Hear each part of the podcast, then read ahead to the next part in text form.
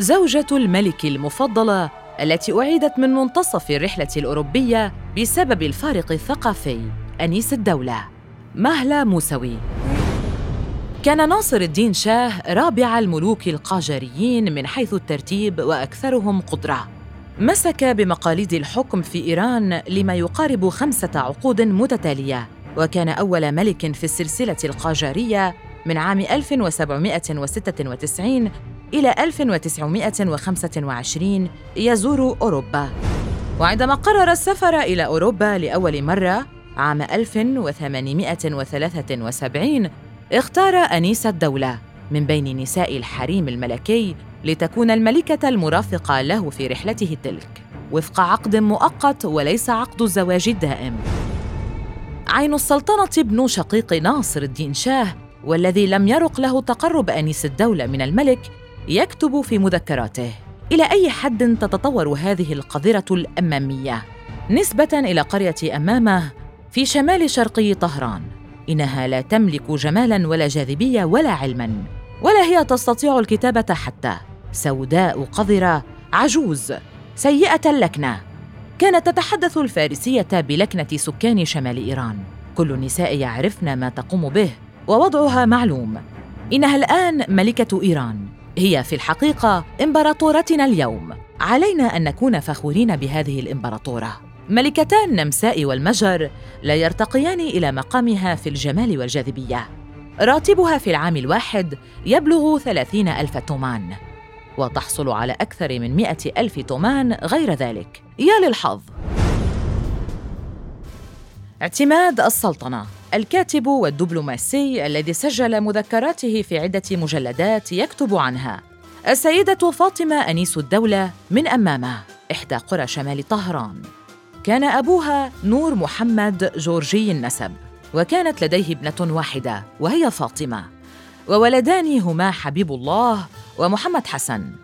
بعد وفاة نور محمد تزوجت أم أنيس الدولة من رجل من منطقة ناصر آباد.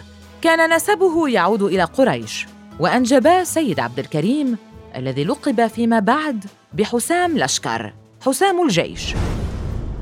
ترعرعت آنيس الدولة عند عمتها إلى أن هاجر زوج عمتها الذي كان يسمى فتح الله من قرية أمامة إلى قرية دولاب. بعد ذلك طلبت يدها للملك نبات التي كانت حاضنة الملك ناصر شاه.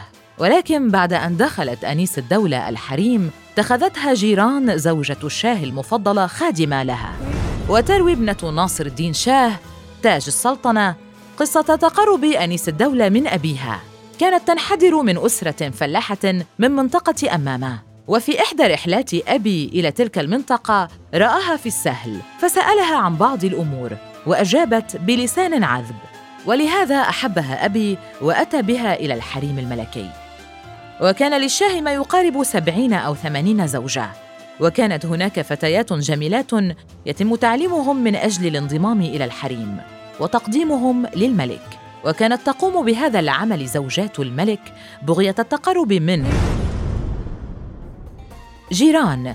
زوجة الملك المفضلة بعد أن رأت أنيس الدولة اختارتها خادمة. وقامت بتعليمها حتى أن لفتت نظر الملك فيما بعد وقام بعقدها في إحدى الرحلات الملكية. بعد وفاة جيران حظيت أنيس الدولة بعطف كبير من قبل الملك وجعلها زوجته المقربة والمفضلة ومنحها مدينة كاشان بشكل كامل. وازداد حب الملك لها يوما بعد يوم حتى قيل إن أنيس الدولة قد حصلت على السحر الذي كانت تحمله جيران من قبلها وتضيف تاج السلطنة عنها. بعد وفاة جيران حصلت تلك الفتاة أي أنيس الدولة على بيتها وأثاثها وحلت مقامها المرموق. في إحدى الصور التي صورها الملك ناصر الدين شاه بكاميرته الملكية تظهر أنيس الدولة واقفة إلى جانب كرسي وترتدي قبعة مزينة بالريش ناظرة نحو الكاميرا. ترتدي في الصورة زياً أسود طويلاً له أزرار كبيرة وترتدي قفازين أبيضين واضعة ساعد يدها اليمنى بنعومة على ظهر الكرسي وتمسك بيدها اليسرى باقة ورد أو مزهرية. وهناك أزهار منثورة على الأرض من حولها توحي بوجود احتفال قبل التقاط الصورة. حزامها الأبيض لونه متناسق مع قبعتها المزينة بالريش الأبيض. كانت تتمتع أنيس الدولة برزانة تجذب الآخرين وهذا ربما كان سبباً في تأثيرها على من حولها. بعد ذلك الحديث غير المتفائل عنها في مذكرات تاج السلطنة تواصل ابنة الملك حديثها ببعض الإنصاف عن زوجة أبيها فتقول إنها كانت عاقلة وخلوقة إلى حد كبير وبالرغم من أنها لا تتمتع بوجه جميل إنما هي امرأة جميلة بسيرتها وسيدة محترمة. الآن وأنا أكتب لكم هي تقريباً في الثلاثين من عمرها. متوسطة القامة هادئة وقورة سمراء وجهها بسيط. بل يمكن القول إنه قبيح لكنها مقتدرة جداً. كانت ترحب في بيتها بنساء السفراء الأجانب وتستضيفهن في الأعياد والمواعيد الرسمية. على أي حال سواء كان تأثيرها يأتي بسبب سحر ورثته من جيران أو صنعته بجاذبيتها إلا أنها استطاعت إنجاز ما عجزت عنه السابقات بأن تفرض نفسها على الملك وترافقه كملكة في رحلته الأولى نحو أوروبا. وأن تجلس على متن السفينة لتسافر معه عن طريق القوقاز.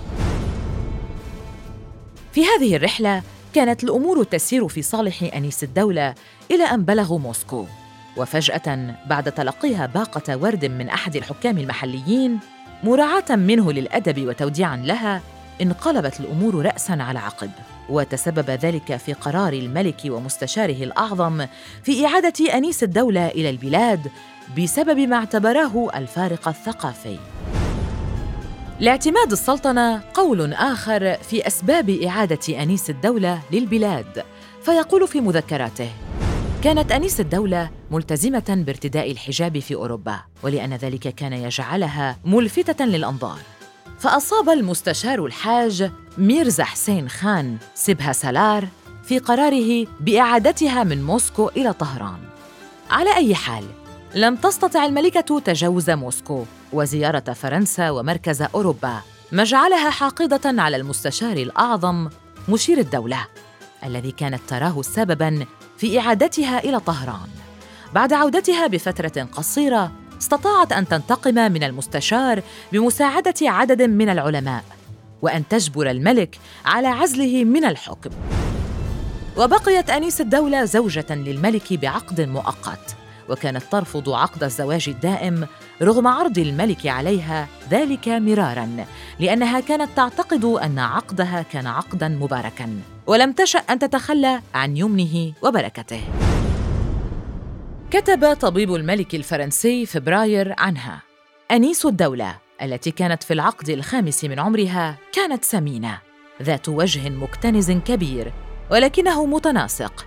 هي بهذا الجمال كانت تعد عند الإيرانيين مصداقا بارزا للجمال يقولون أنها سيدة ذكية ومحبة للخير ولم يشكك أحد في عطفها وعذوبة حديثها. كانت دائمة الابتسامة وتتمتع بصحة جيدة ولم تحزن إلا عندما تتذكر أنها أصبحت بهذا العمر ولم تنجب اطفالا. وكان موضوع الإنجاب معاناة الملك أصلا.